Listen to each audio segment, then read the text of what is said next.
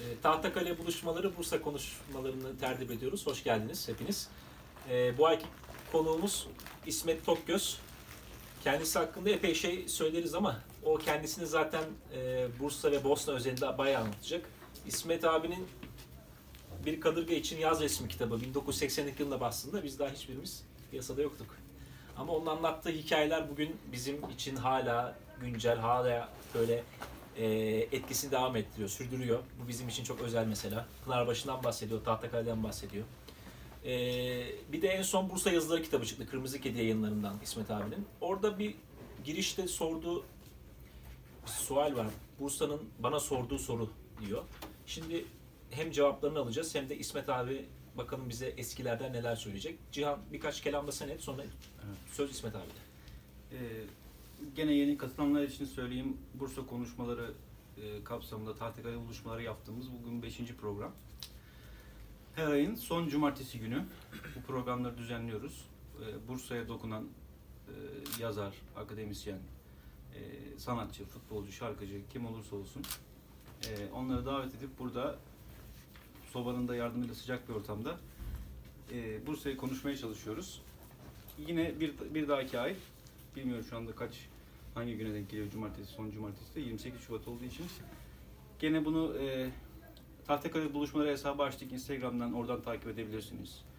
E, arkadaşımın Samet'in Bursa'nın daveti hesabı var oradan takip edebilirsiniz. Benim Cihan Taşan hesabım var benden takip edebilirsiniz. Hangisi müsaitse e, buradan haberdar olabilirsiniz bir dahaki konuşmaya. Şimdi e, Sahne İsmet abi. evet. Şöyle yana geçelim Evet, sizi rahat bırakın. Ee, İyi akşamlar. Efendim ben size bir hayattan, kendi hayatımdan, bir de iki müstesna şehirden söz etmek istiyorum. Ee, Ben bir Boşnak anne babanın çocuğu olarak Bursa'da doğdum. Novi Pazarlı benim annem babam. 1941 senesinde Türkiye'ye savaş patlamadan kendilerini atmışlar. E, fakirlik, fukaralık, o dönemin egemen durumu onlar için göçmen oldukları için daha fazla, daha zor şartlarla kendisini göstermiş. Babam geldiğinde berberlik yapmış. Sonra Mudanya'dan kum çeken kamyonlarda geceleri çalışmış. Ee, çok çalışkan bir adamdı çalışarak epey e, evler edindi. Fakat bir takım istimlaklar peşini bırakmadı. Bir takım haksızlıklar gördü. Ve bu haksızlıkların e, bilinmesi ve tedbir alınması için bana daha ortaokul öğrencisiyken hadi anlattım sana meseleyi ilgili makamlara yaz diye talimat verirdi. Ben de elimin erdiği e, şekilde dilekçeler yazıp ilgili makamlara gönderirdim. Hiçbir cevap gelmezdi. O bunu asla içine sindirmedi.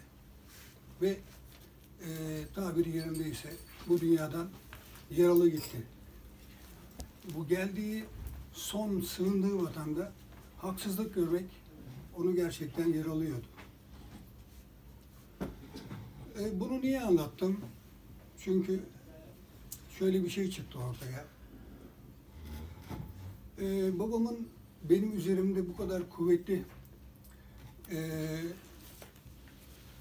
talepleri ve takibi beni bir yandan da düşürüyordu. Bu haksızlıklar niye oluyor, neden oluyor diye düşündürüyordu.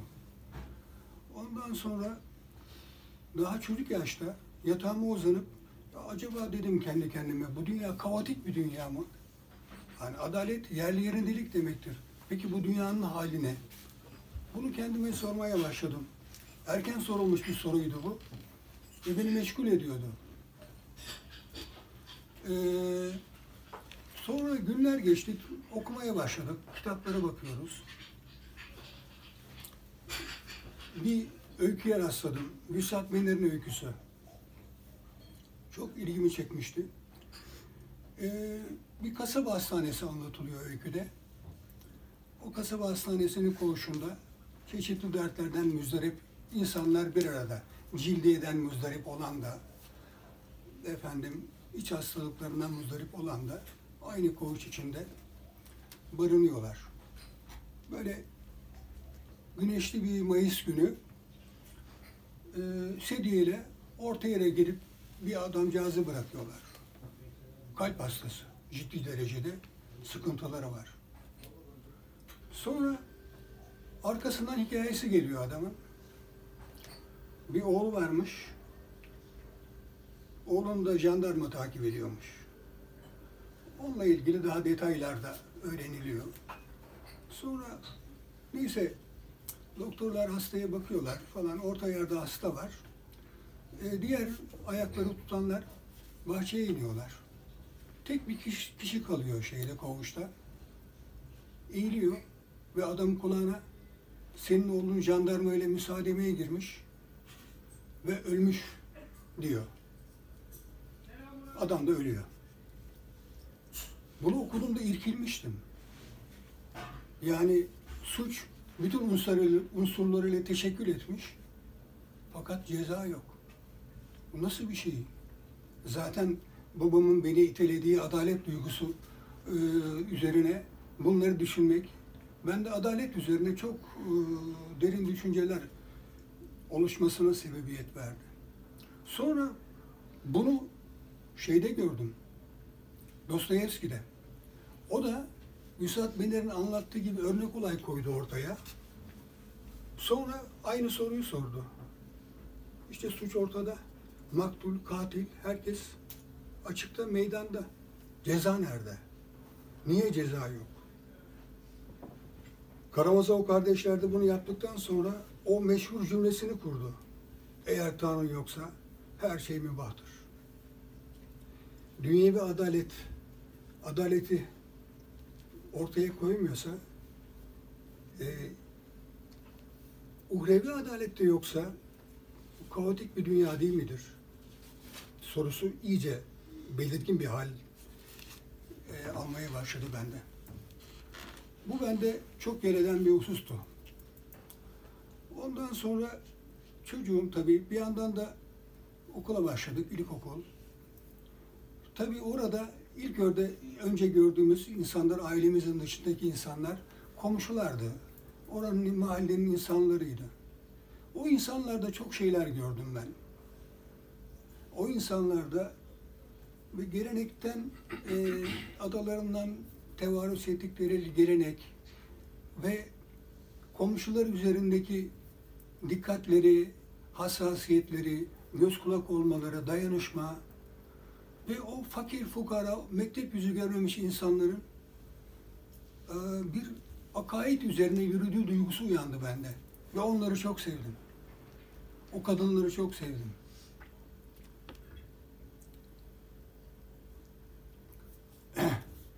Hatta e, Said Faik bir öyküsünde o kadınlar için şöyle bir şey yapar. Ölüm onlara namazlı niyazlı e, bir komşu teyze gibi gelir der. Bu çok güzel bir şeydi.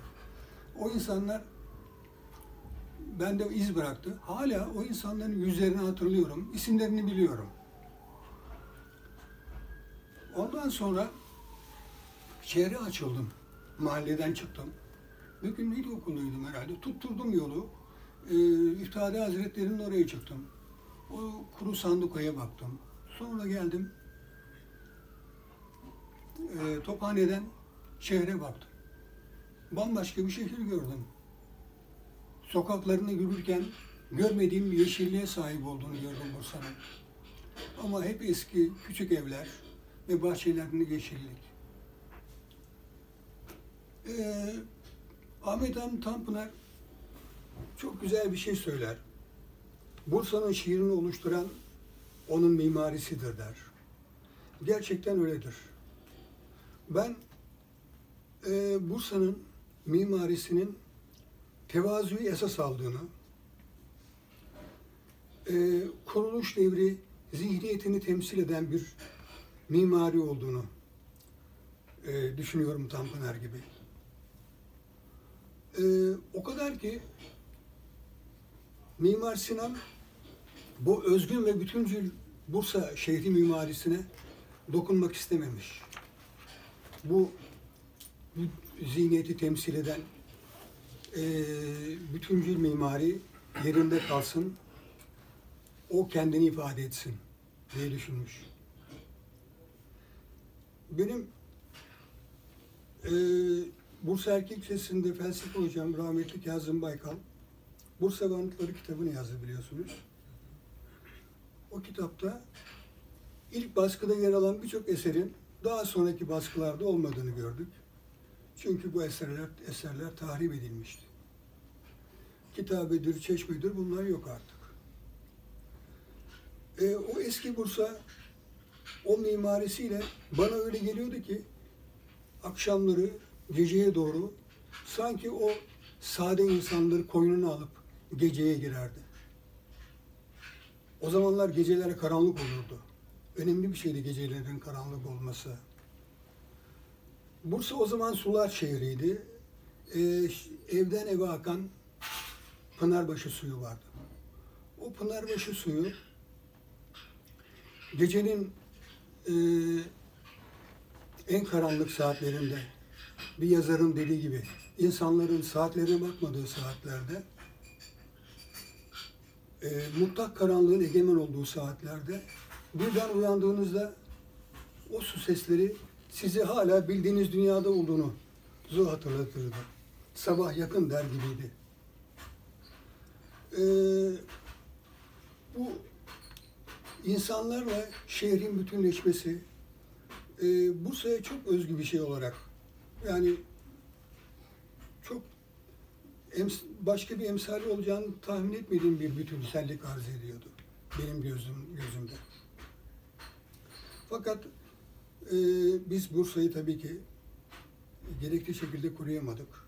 İşte verdiğimiz örnekler ortada. Mesela Orhan Bey Külliyesi'nde bir hamam var. Başka yerde de hamamlar var. Şimdi bakıyoruz bu hamamlar işlevsiz ve susuz. Başka faaliyetlerin kabuğu olmuş, kabuğa dönüşmüş mekanlar. Ee, bunlar insanı yaralıyor. Ahmet Hamit Tanpınar şehirlerin insanlar gibi kaybedildikten sonra özlenen şeyler olduğunu söyler. Hatta eee, şunu da söyler. Bunu Nurdan Gürbelek tespit etmişti. Eee Yahya Kemal'in öksüzlüğü eee Üsküp'ü kaybetmesi anne kaybının oluşturduğu zemine yerleştirilir der. E, doğrudur. Böyle gidiyor bu e, şehir ve insan benzerliği. Sonra şehre açıldıkça şehir hakkında bilgiler edinmeye, şehri gezmeye başladım. Çok sevdiğim bu semte geldim. Tahtakale'ye geldim. Tahtakale'de çok şeyler gördüm ve onu da e, kısmen yazdım. Aa, ben çok erken saatlerde evden çıkıp e, şehrin taze nefesler aldığı vakitte şehri gezmek isterdim. Çıkardım. E, böyle bazen erkenci çay ocaklarında şairin dediği gibi İsa masumiyetiyle oturup çay molası verip bütün e, yeşil, Muradiye ve başka semtlere gider. Am- şeyin Yahya Kemal'in söylediği gezinti tahassüsleri, gezinti duygulanımları e, yaşardım. E, şehir o saatlerde gerçekten taze nefesler alırdı. Ve o nefesler sokaklara sanki e, hafif esintilerle e, nüfuz ediyormuş gibi ayak bileklerimde hissederdim ben o nefesleri. Tahtakale'ye gelmek bir başka serüvendi. Çünkü Tahtakale'ye ben çok erken gelirdim. Onun sebebi de şuydu. Hacı Sevinç Camii hemen burada. Ona sırtımı verip karşıdaki fırına bakardım. Erken saatlerde, karanlıkta. O arada belli bir saatte e, üst kattan hamurkar merdivenlerden inmeye başlardı. E, işini bitirmiş, yorgun argın. Sanki ekmeğin uzun tarihinden kendisine bir yorgunluk payı düşmüş gibi adımlar atarak yavaş yavaş bembeyaz kıyafetler içinde saçı, başı, bıyıkları her tarafı una bulanmış aşağı inerdi. O aşağı indiği zaman fırının kapağı açık oluyordu ve kırmızı alevleri görürdüm. Ee, artık şeyin zamanı gelmişti.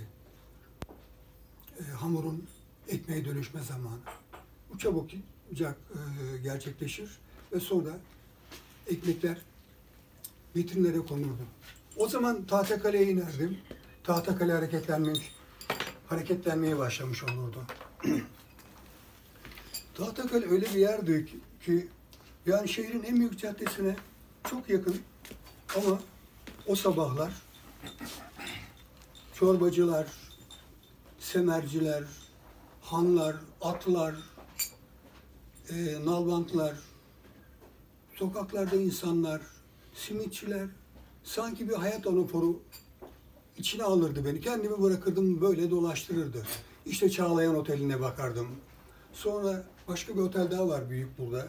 E, onun önüne giderdim, o çok da büyük bir oteldir.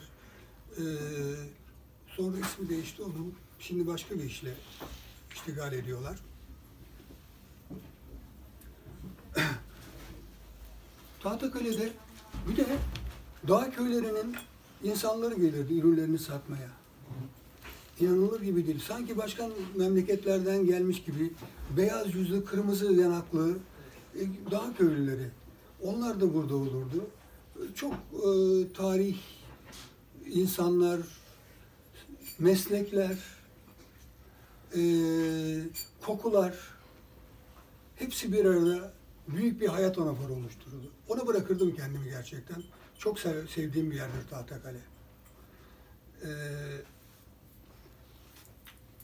Bursa ile ilgili söylenecek çok şey var şüphesiz. Ama tabii ki e, başka konularda e, anlatılmayı bekliyor. Bu gezinti tahassüsleri Yahya Kemal'in çok önem verdiği e, bir şey. Şimdi Bursa ile ilgili söyle, e, kayıplar söylenirken illa İsmail Hakkı Tekkesi'ni dile getirmeden geçmek istemem. Babam bizi e, bayram namazlarında götürürdü İsmail Hakkı Tekkesi'ne. Onun eski halini biliyorum. Kunt bir e, taş, çift taraflı taş merdivenlerden sonra iki uzun ahşap direğin tuttuğu çok geniş bir saçak. Ve çepeçevre pencereler, ahşabın yumuşak dokusu. Sanki yukarı çekiliyormuş hissi veriyordu size. O kunt zeminden sonra. Sonra birileri onu onardı. O pencerelerin hepsi kapatıldı. İnanın bakılacak hali kalmadı. Oradan geçerken e, asla bakamıyorum. O benim bildiğim, bendeki imgesi e, aynı kalsın istediğim İsmail Hakkı Tekkesi'ne.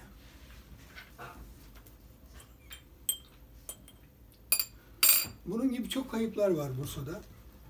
Ee, Bursa'nın en çok kaybeden şehirlerin başında geldiğini söylerler bazı yazarlar.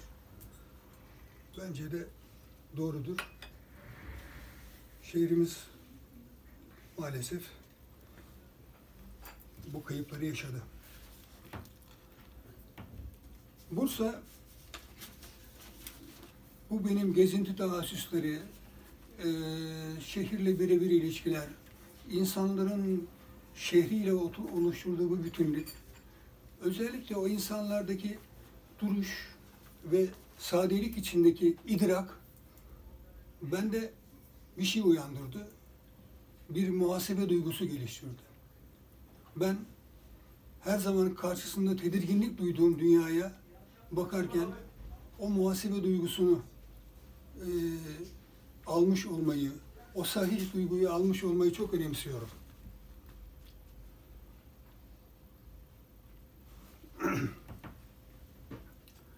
Bu adalet ve muhasebe duygusunun e, insan hayatındaki önemi e, biraz sonra bir başka vesileyle e, anlatacağım konuları teşkil edecek.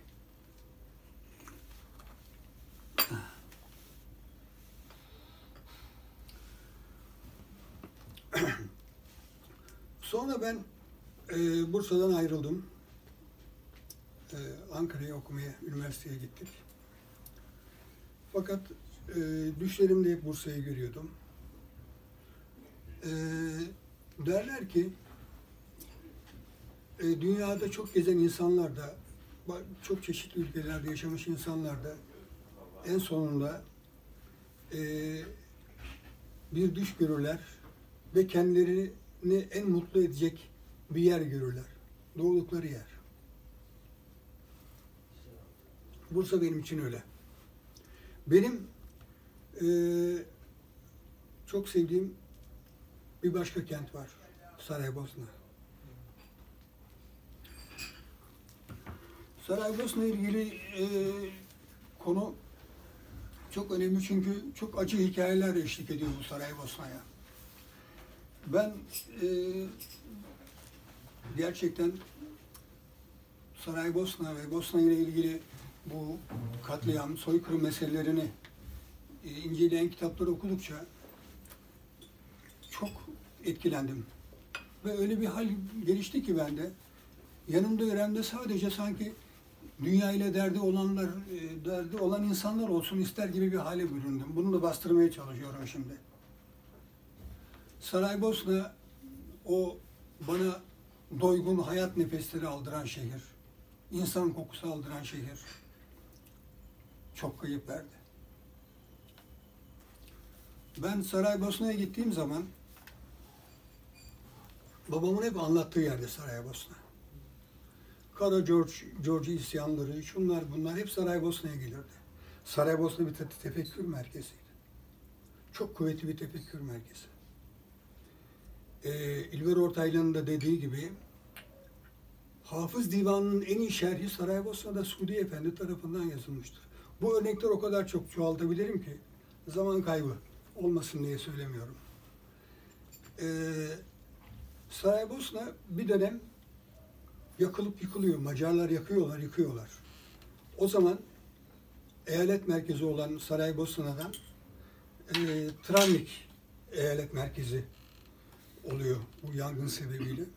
Fakat Saraybosna'daki e, yetkililer, kamu görevlileri hafta sonlarını Saraybosna'ya giderek geçirirlermiş. Tefekkür merkezi. Saraybosna'da e, gittim, gezdim. E,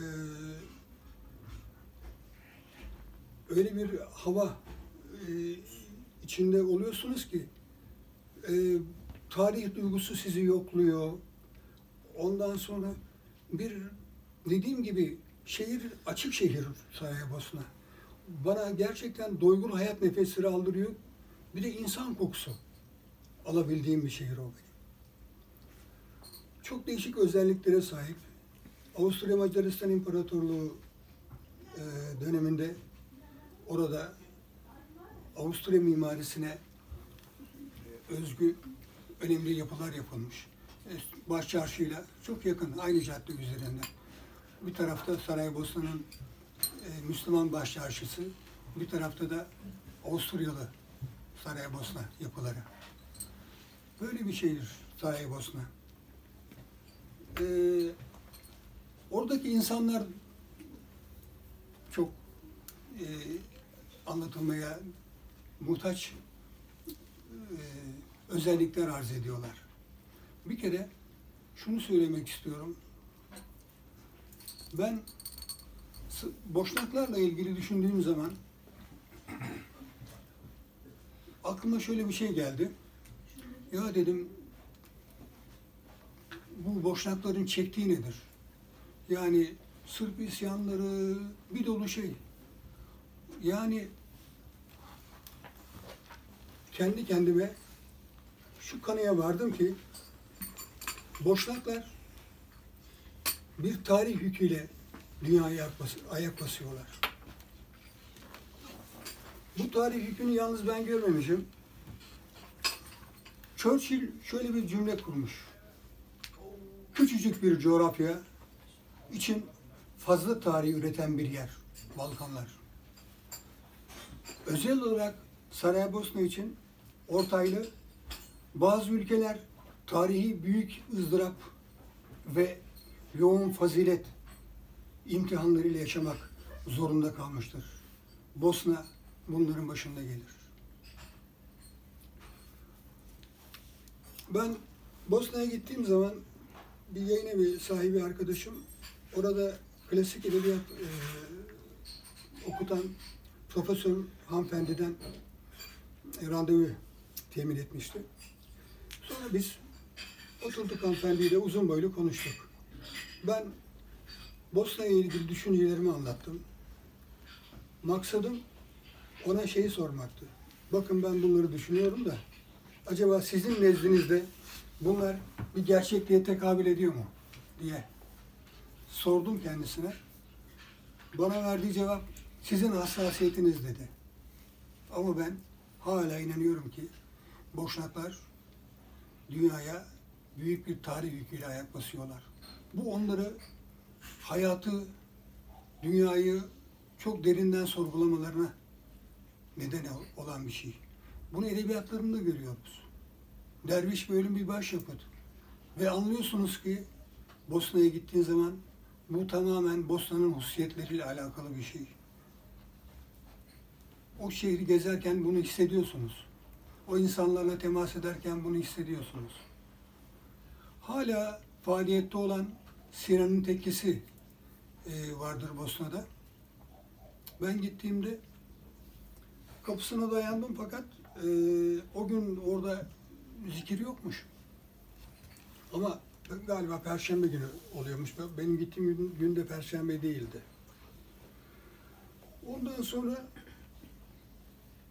o tekkeyi özellikle görmek istedim. Çünkü Ivo Andrić'in Sinan'ın tekkesinin ölüm diye bir çok güzel bir hikayesi var.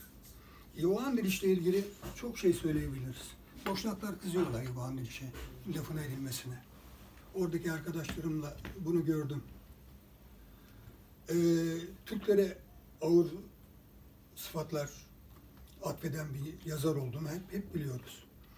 Direne Köprüsü'nde Dırını Köprüsü'nde o aleyhinde mi anlatıyor mu? e, kaza geçirme hadisesi var. E, onun hiç kabul edilir bir tarafı olmadığını tarihçiler de söylüyorlar. Sonra onun Ömer Paşa romanı var, romanı var. Ömer, Latas Ömer Paşa. Orada da ben kitapları okudum. Orada gerçekten ağır ifadeleri var. Fakat o kadar etkilenmiş ki bir şeyin hayatını yazmış. Ve öyle bir yazmış ki içeriden yazmış sanki. Onun için şey e, Sezai Karakoç bir Osmanlı yazarıdır der. Nobel alan ilk Evet. Evet öyle bir şey söyler. Ona da kızıyorlar. Aslında e, hakkını da teslim etmek lazım. Çok iyi bir yazar. Ben dönüp dolaşıp Travnik Koroni'ni okumaktan kendimi alamam. Orada şeyin doğası, Bosna'nın doğası çok güzel anlatılır. Ee, Ahmet yine sözü Ahmet Hamit Tanpınar'a getireceğim. Ahmet Hamit Tanpınar doğayı tek başına bir varlık ol- olarak görmez. Ee, hatıraları dile getirilmenin zemini olarak ifade eder. İşte Andrić Travi'nin doğasını müthiş anlatır. Sular şehridir. Her taraftan su fışkırır. Ben atladığım bir şey var aileyle ilgili onu e, söylemedim. Şimdi oraya döneyim. Niçin bu, bu boşnaklık meselesi üzerinde bu kadar durduğumu da bu şekilde ifade etmiş olacağım. Annemi bir yaşında kaybettim. Hiçbir şey hatırlamıyorum. E, fotoğrafı yok. Fakirlik had safhada. Tek bir fotoğraf var. O fotoğrafta da gelip e, rutubet kabartacak yeri bulmuş. Onun yüzünü kopmuş. Ondan sonra Tolstoy da bir yaşında annesini kaybetmiş. Bir kere görseydim çok mutlu olurdum der. E, annemizi kaybettikten sonra evde babaanne var. O Bursa'nın e, sularının aktığı zamanlarda, gecelerde sabahlara kadar onun boşnakça dua sesleri, mırıltıları eşlik ederdi gecelerimize. Ondan sonra babaannemi de kaybedince evde boşnakça konuşulmaz oldu. Ben kaygılandım. Sanki annemin ve babaannemin hatırası e, hani bir çocuk oyuncağını suya kaptırır ya. O şekilde akıp gidiyor önümden. Nasıl olur diyordum. Çünkü dil orada kendini gösterdi. Bütün olguların taşıyıcısı dil orada kendini gösterdi ve Boşnakça'yı tutundum. Ee, sırt üstü yatıp babaannemin bana söylediği Boşnakça sevgi sözcüklerini tekrarlardım. Çocuktum. Ondan sonra hep e, yavaş yavaş Bosna, Saraybosna'nın e, üzerine söylenenleri, okunanları e, işittim çevremden. Orası bir menzil gibi oluştu bende. Yine gözlerimi kapatıp isimsiz nehirlerin beni oraya taşıdığını hayal ederdim. Fakat Bosna'ya gittiğim zaman Saraybosna'ya geldim. Şehre girdim, dolaşıyorum. Ee, mermi izlerinin e, hala yüzlerinde olduğu binalar gördüm. Yani içim yandı. Yani 43 ay e, kuşatma altında kalmış olan Saraybosna da o meşhum zaman bu binaların üzerine mi aktı? Oraya mı boşaldı? Nerede insanlar? Eksildik diyor boşnaklar. Çok kaybettik. Çok azız artık. Ee, tabii dönüp mezarlıklara baktık ama sessizlik dokundu bana. Çok çok üzüldüm, çok etkilendim o sessizlikten. Ee, bir Alman yazar var Yahudi asıllı, Sebald. O bu e, Nazi soykırımından e, etkilenmiş bir yazar ve o sessizliğe dayanamamış Almanya'da. Sonra İngiltere'ye yerleşmiş. Galiba 57 yaşında tre- e, araba kullanırken, direksiyon başındayken kalp krizi geçirerek öldü. Çok önemli bir yazar. Çok severim onu. Ondan sonra o arkeolog çalışması yapar gibi orada ölen insanların hayatlarını e, incelemek istedi. Fotoğraflarını buldu, aradı, araştırdı. Ben Bosna'ya gittim, sayısız mezar. O sessizlik. Bosna'da savaşta ölenler için hep aynı mezar taşları yapılmış. Sadece altta bir isim ve ölüm tarihi. Orada bir hayat var. Çok isterdim o hayatların e, tanımak ve üzerlerine bir şeyler yazmak. Sebalt gibi. Öyle bir şey kısmet olmadı. Ee, Ondan sonra Boşnaklarla ilgili tabii çok şeyler okumaya çalıştım. Ee, Bosna Fatih Sultan Mehmet zamanında fethi tamamlanmış bir bölge. Ondan sonra Fatih Bosna'yı e, fethettiği zaman Bosna'da e, azımsanmayacak sayıda, çok sayıda Bogomiller vardı. Boşnaklara sorarsanız atalarının Bogomiller olduğunu söylerler.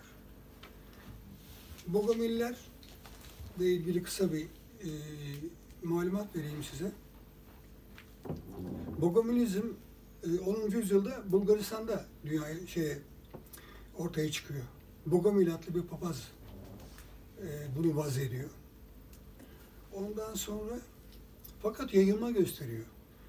E, Bogomil'in, Bogomilizmin çıktığı, ortaya çıktığı e, dönem Bulgaristan için karmaşık, e, sorunlu bir dönem. Ondan sonra batıya da yayılıyor Bogomilizm. Bizans'a da geliyor. Hatta Bizans İmparatoru e, Bokomilizm bulutu üstümüzde yayılıyor diye yakınıyor. Ondan sonra Bogomiller hep takibat altında. E, Katolik kilisesine hep şikayet ediyorlar. Geliyorlar, baskılar yapıyorlar. Macar bir yazar Fa- e, Fatih Bosna'yı fethettiği zaman ormanlardan bu insanların çıkıp e, şehre geldiğini söyledi. Çok sayıda Bogomil vardı ve Osmanlıların onları serbest bırakmasına şaşırdılar. Hep baskı, hep baskı, hep zulüm içinde yaşadıkları, yaşadıktan sonra. Ondan sonra e, biraz da İslam'a yakın özellikler buluyor bazı düşünürler, yazarlar Bogomilizmle şey arasında. Aslında Bogomilizm e, e, ilmi tabirle heretik e, sapkın olarak nitelendiriliyor. Ondan sonra dünyadaki her şeyin şeytan tarafından yapıldığını, Tanrı'nın görünmez tarafta kaldığını, görünmez işlerin sahibi olduğunu düşünen bir yapısı var Bogomilizm. Fakat ihtida ediyorlar. Müslüman oluyorlar.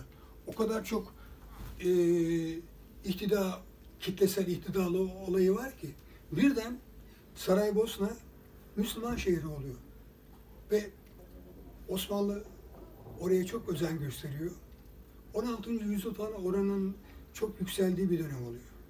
Bosna her zaman bulunduğu konum itibariyle birçok devletin e, gözünün üstünde olduğu bir coğrafya. Napolyon da onun da ayak sesleri geliyor fakat e, gelemiyor. Ivo Andrić e, Travnik koloniğinde e, Fransa'nın ve Avusturya'nın Travnik'te açtığı konsoloslukları da detaylı şekilde anlatıyor. Konsoloslar dönemi olarak nitelendiriliyor o dönem.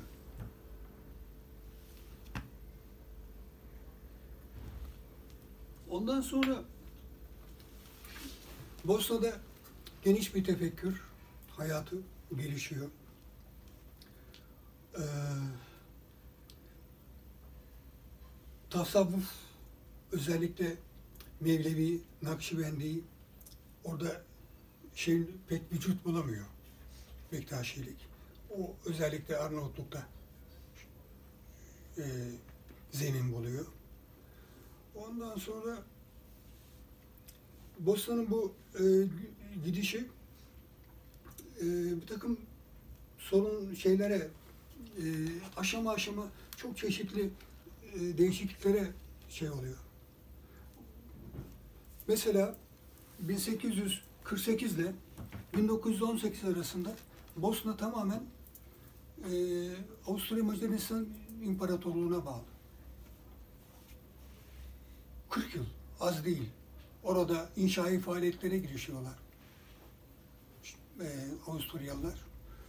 Orada Boşnaklar bizim dini teşkilatımız Osmanlı e, sistematiği içinde yer alıyordu diye şeye başvuruyorlar. E, Avusturya'ya.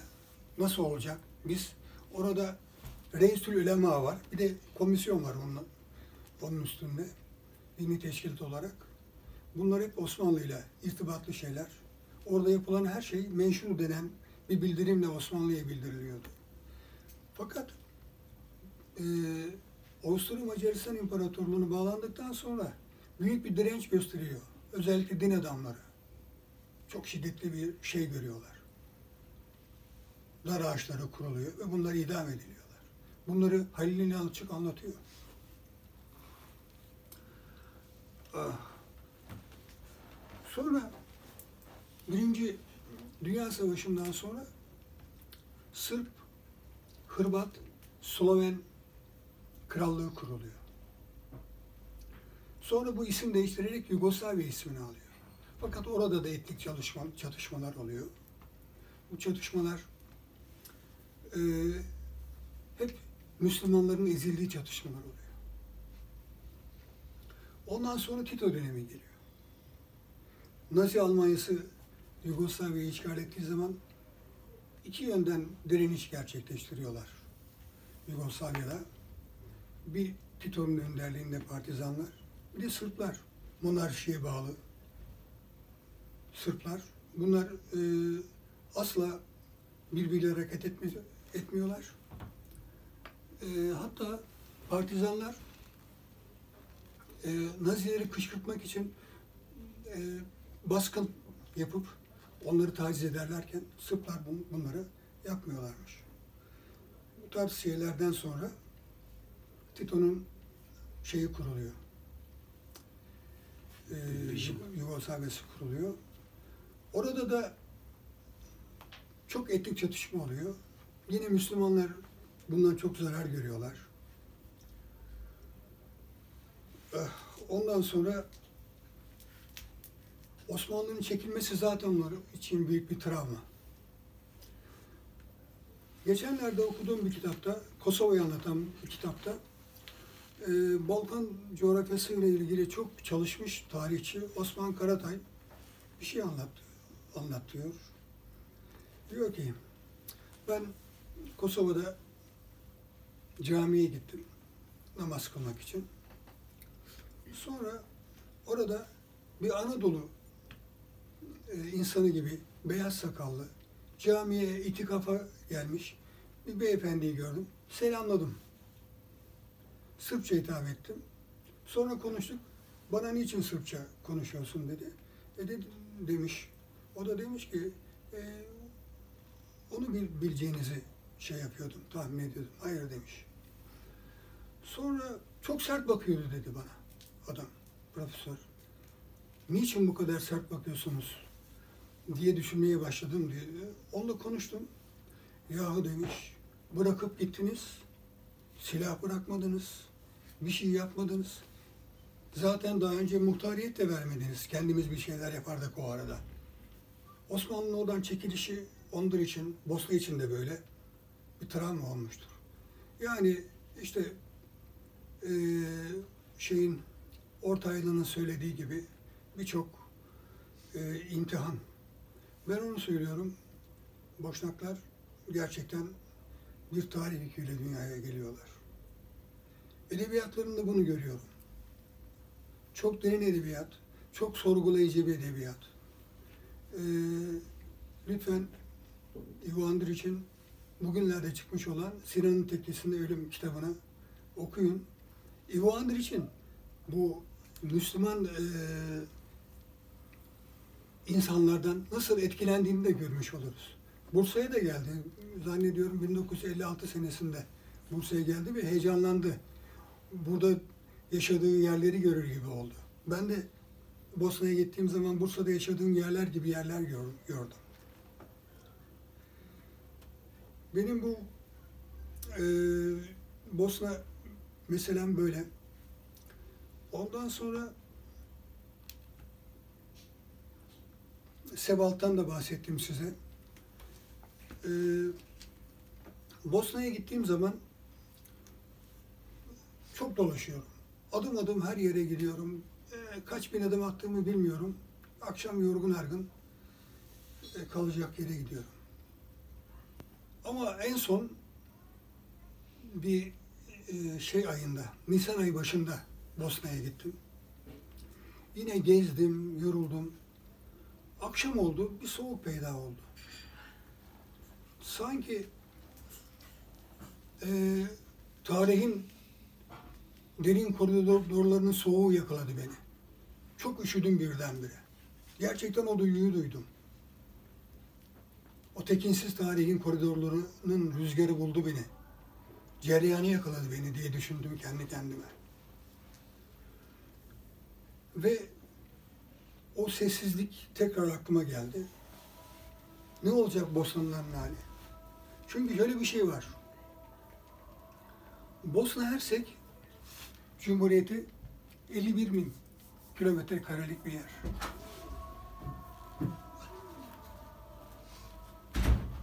Bosna'da Müslümanlar var. Ee, şeyde Müslümanlar var. Efendim Mostar'da. Ama orada Sırplar da var, Hırvatlar da var. Ama onların hemen sınırdaş olan devletleri de var. Yani bir kuşatılmışlık hali. Ama şu var, bunun özellikle aldığını çizmek istiyorum. Ee, bunu birçok yerde e, okudum. Bir boşnak yazar diyor ki, bakın diyor her taraf ceset, nehirler ceset taşıyor. Çamurlarda yatan insan ölüleri. Bundan, bu karanlık tablodan ne çıkar? Onların çıkarttığı şu. Beraber yaşamak. Farklılıkların birlikteliği. Bunu istiyorlar. Hep bunu istiyorlar. Çünkü Bosna şehri olarak buna tanıklık etmiş. Çok güzel hatıralar oluşturmuş. Büyük bir insanlık e, birikimi yaratmış bir şey. Ali İzzet Bogoviç Yahudiler gitmesin diye söylev vermiş. O kadar içten bir söylev ki. Sonra ben bu adaletle ilgili başladım ya söyleyeyim anlattıklarımı. Bosna'da buldum adaleti. Onlarda buldum. Onlar Ali İzzet Bogoviç daha 17 yaşındayken bu adalet konusunu kafasına takmıştı. Ali İzzet Bogoviç'e müstakil bir e, Müslüman devleti kurabilirsin dediler. Kabul etmedi. Bunu kendisi yazıyor. Beraber yaşamak istiyorlar. Ama bazı insanlar orada yaşayan Müslüman olmayanlar da bunun farkında. Mesela e, kuşatma altında kaldığı zaman e, Saraybosna e, Bosna ordusunun ikinci komutanı bir Sırpmış. Bu Mehmet, Ali- Mehmet Ali Kılıç Bey'in kitabında okudum. Bu Yahudilerle ilgili meselede bir şey daha ilave edeyim.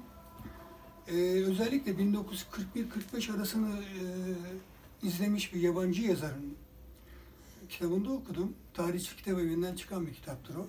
Orada Müslümanların e, Nazi Almanyası'nın takibine uğrayan Yahudileri kurtarmak için nasıl riskler alıp ama çok sayıda Yahudi'yi e, sakladıklarını anlatıyor.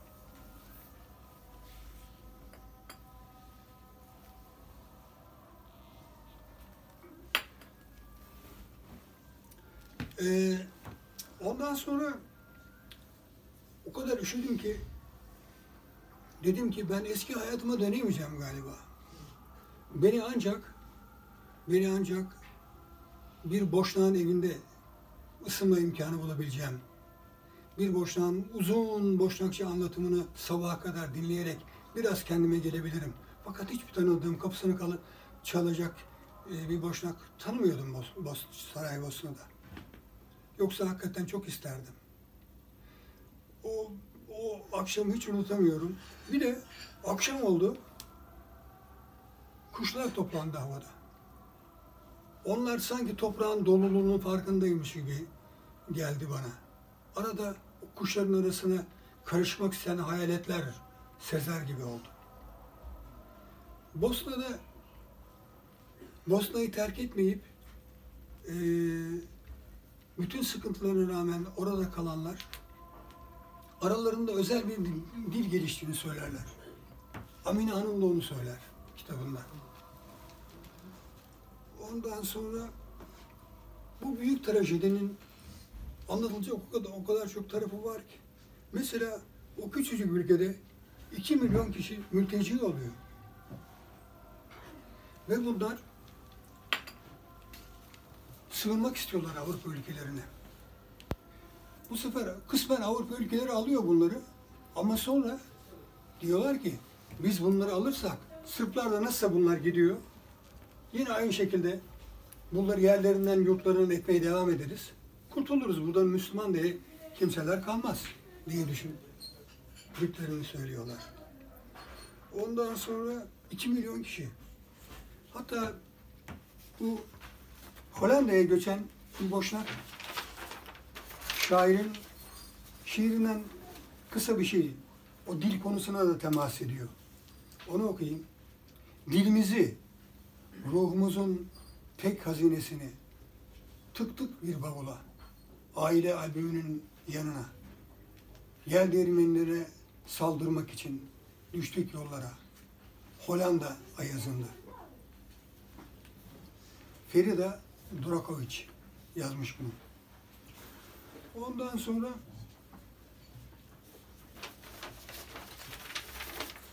Şöyle Hannah Arendt demiş. Ee, şöyle söylemiş. Yurtlarından ayrıldıklarında artık yurtsuz. E, devletlerinden devletlerini bıraktıklarında artık devletsiz. İnsan haklarından yoksun bırakıldıklarında artık haksız kaldıklarını söylemiş. Güzel söylemiş. Ondan sonra bu adalet konusunda Aliye İzzet Bogoviç'in birçok yerde e, temas ettiği konular var. Onları okumak beni çok mutlu etti. Çok e, beni Bosna'ya bağlayan şeylerden de birisi buydu. Sonuç olarak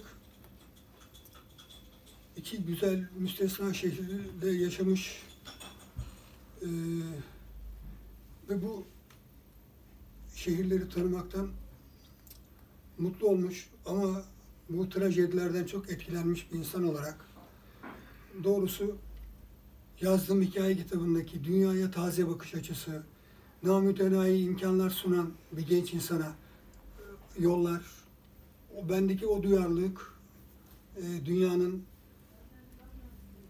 bu faaliyetlerle önümü kesmesiyle maalesef azaldı. Öyle hikayeler yazacağımı pek düşünemiyorum artık. E, dünya böyle bir dünya. Bu Bosna trajedisinin e, nasıl tekrarlanmaması garanti altında bilir. Saçma sapan Dayton bir anlaşma, Dayton anlaşması diye bir anlaşma öngördüler. Ülkenin iki yakası bir araya gelmesin diye yapılmış gibi bir anlaşma. E, 6 aylık sürelerle değişen yönetim birinin yaptığını diğeri bozuyor. Devletin doğru dürüst bir şey yok. E, arşivi yok. Şeyle. Ama tabii şunu da söylemek lazım. Batı e, bu Bosna konusunda sınıfta kaldı. Ama Batı'da e, vicdan sahibi insanlar yok değil. Var.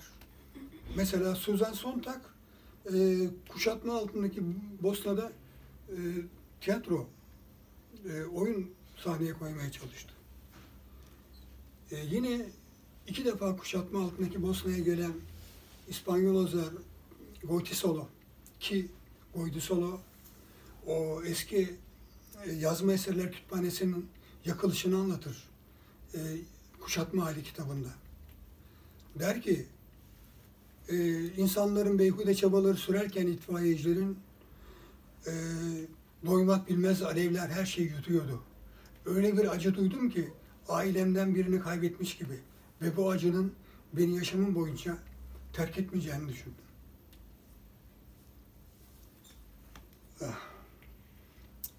E, Goitisolo o kitabını Boşnaklara şu şekilde hitap etti.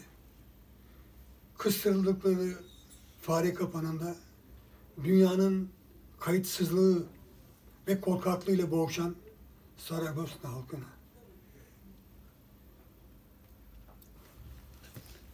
Ee, tabii bu meselelerin beni duygulandırması, anlatıldığı, anlattığım nedenlerle sizce de makul karşılanabilir.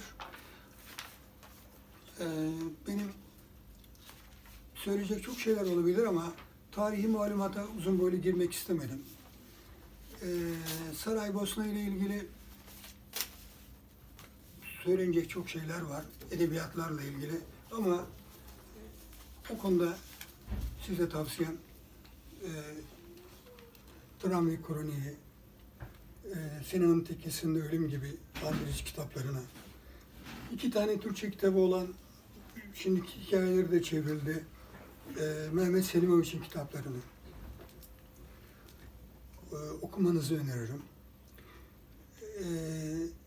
Necat İbrişimoviç, e, onu kitapları da çevriliyor. Ondan sonra onunla ilgili bir şeyle sözlerimi tamamlayayım. Ben bir yerde Necat İbri- İbrişimoviç'in yazarın eline silah almış çarpışmış da bir insandı. Sonra bu kadar e, gayretli evlatlarına e, boşnaklar mezar olarak Ferhadiye Camisi'nin haziresini düşünmüşler. Oraya gömmüşler onu. Onu okuyunca Bosna'ya gittiğimde e, camide e, hazirede buldum mezarını. Fatiha okudum ve fotoğraflar çektik. Ondan sonra o da çevrildi. Sonra e, Kara Hasan var. Almanya'da deneme ödülü aldı. Profesör. Çok değerli bir yazar. Onun kitapları var. Çok derin. Yani bizim edebiyatımızda görmediğimiz derin sorgulamalar, insanın e, kimlik meseleleri, dünya ile alışverişindeki sahihlik, bunlar çok çok derinden sorgulanıyor. E, ben bunun e, Boşnakların bu tarih yüküyle dü- dünyaya ayak basmalarının etken, etkili olduğunu düşünüyorum. Her ne kadar oradaki profesör hanımefendi e, bunu varit görmediyse de öyle düşünüyorum. Ve bunu yazmak istiyorum. Bosna ile ilgili bir şeyler e, hazırlamak e, gayreti içindeyim. Ama edebi bir metin olsun diye bırakırsam kısa olacak kaygısı var. E, tarihi malumatı koysam bu sefer edebi metinle o tarihi malumat nasıl e, bir araya getirilecek, nasıl uyuşturulacak meselesi var. E, şimdi onun sıkıntısını, sancısını yaşıyorum ama bu dünyadan Bosna ile ilgili bir şey söylemeden geçip gitmek de istemiyorum.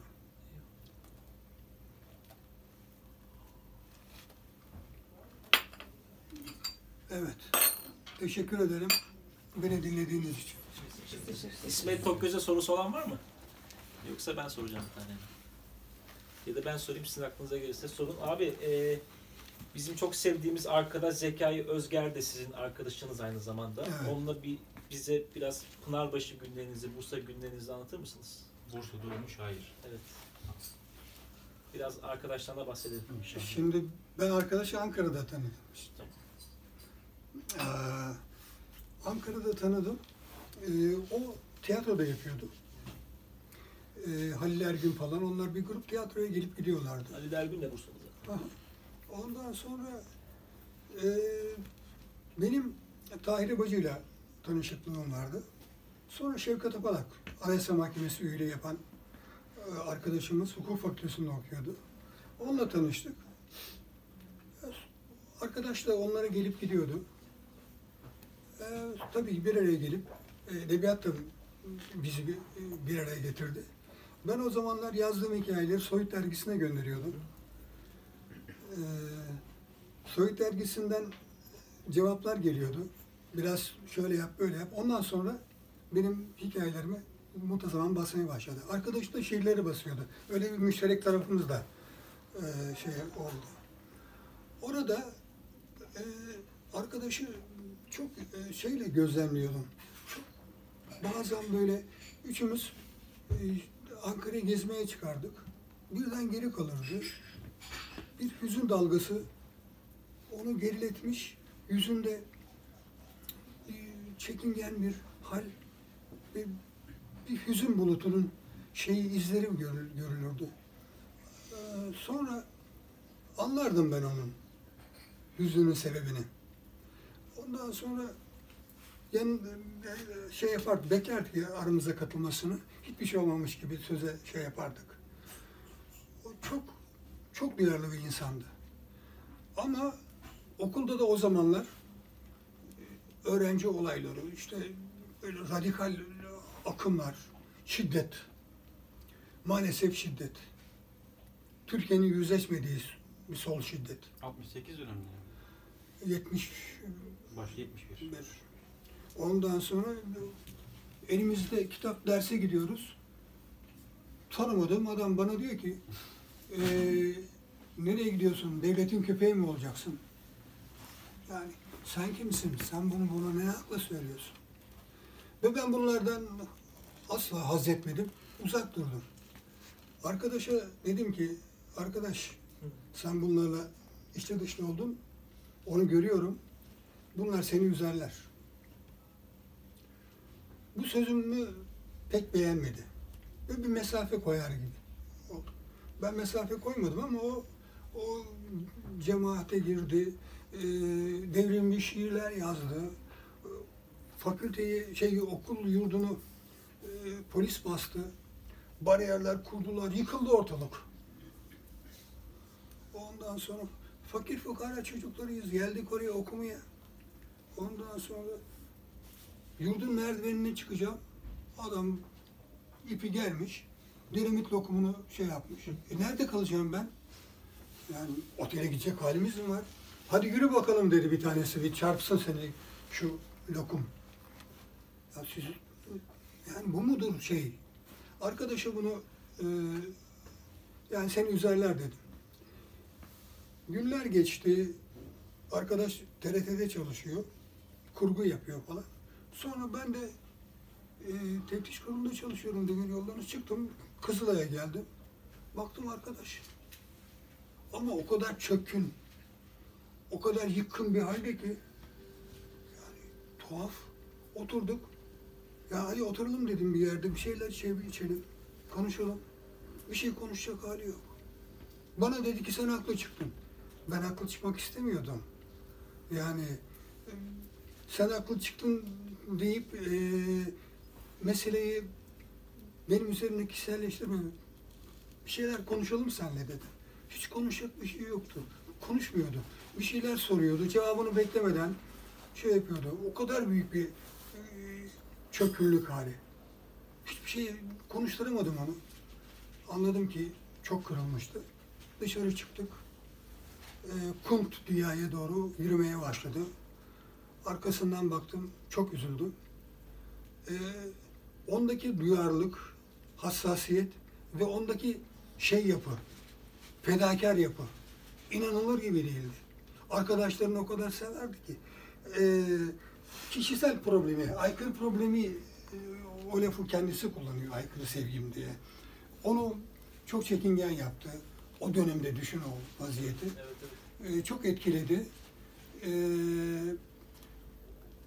bütün o şeyi sanki kendi vücudu üzerinde somutlaşmış hissiyatı içindeydi.